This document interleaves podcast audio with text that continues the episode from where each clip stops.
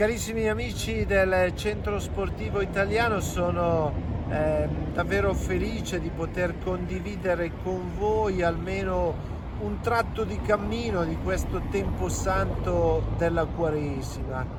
Eh, un anno fa iniziava un po' tutto eh, questo tempo buio, faticoso, a volte anche a tratti angosciante della pandemia però il Signore ci regala nuovamente questo tempo santo e ci invita a convertirci, a cambiare vita, a pensare che il tutto non è ancora eh, consumato, c'è ancora una grande possibilità.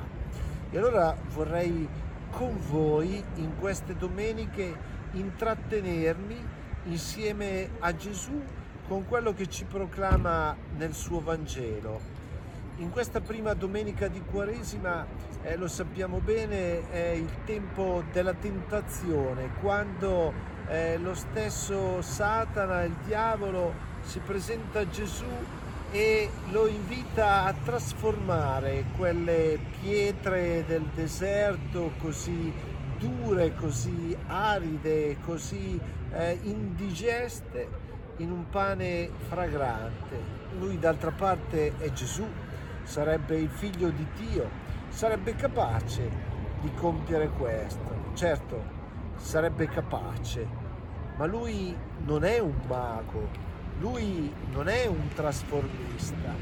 Anche noi vorremmo e desidereremmo che questo Gesù risolvesse l'aridità di questo tempo, però non agisce come un mago, agisce come colui che ci mette davanti alle nostre responsabilità.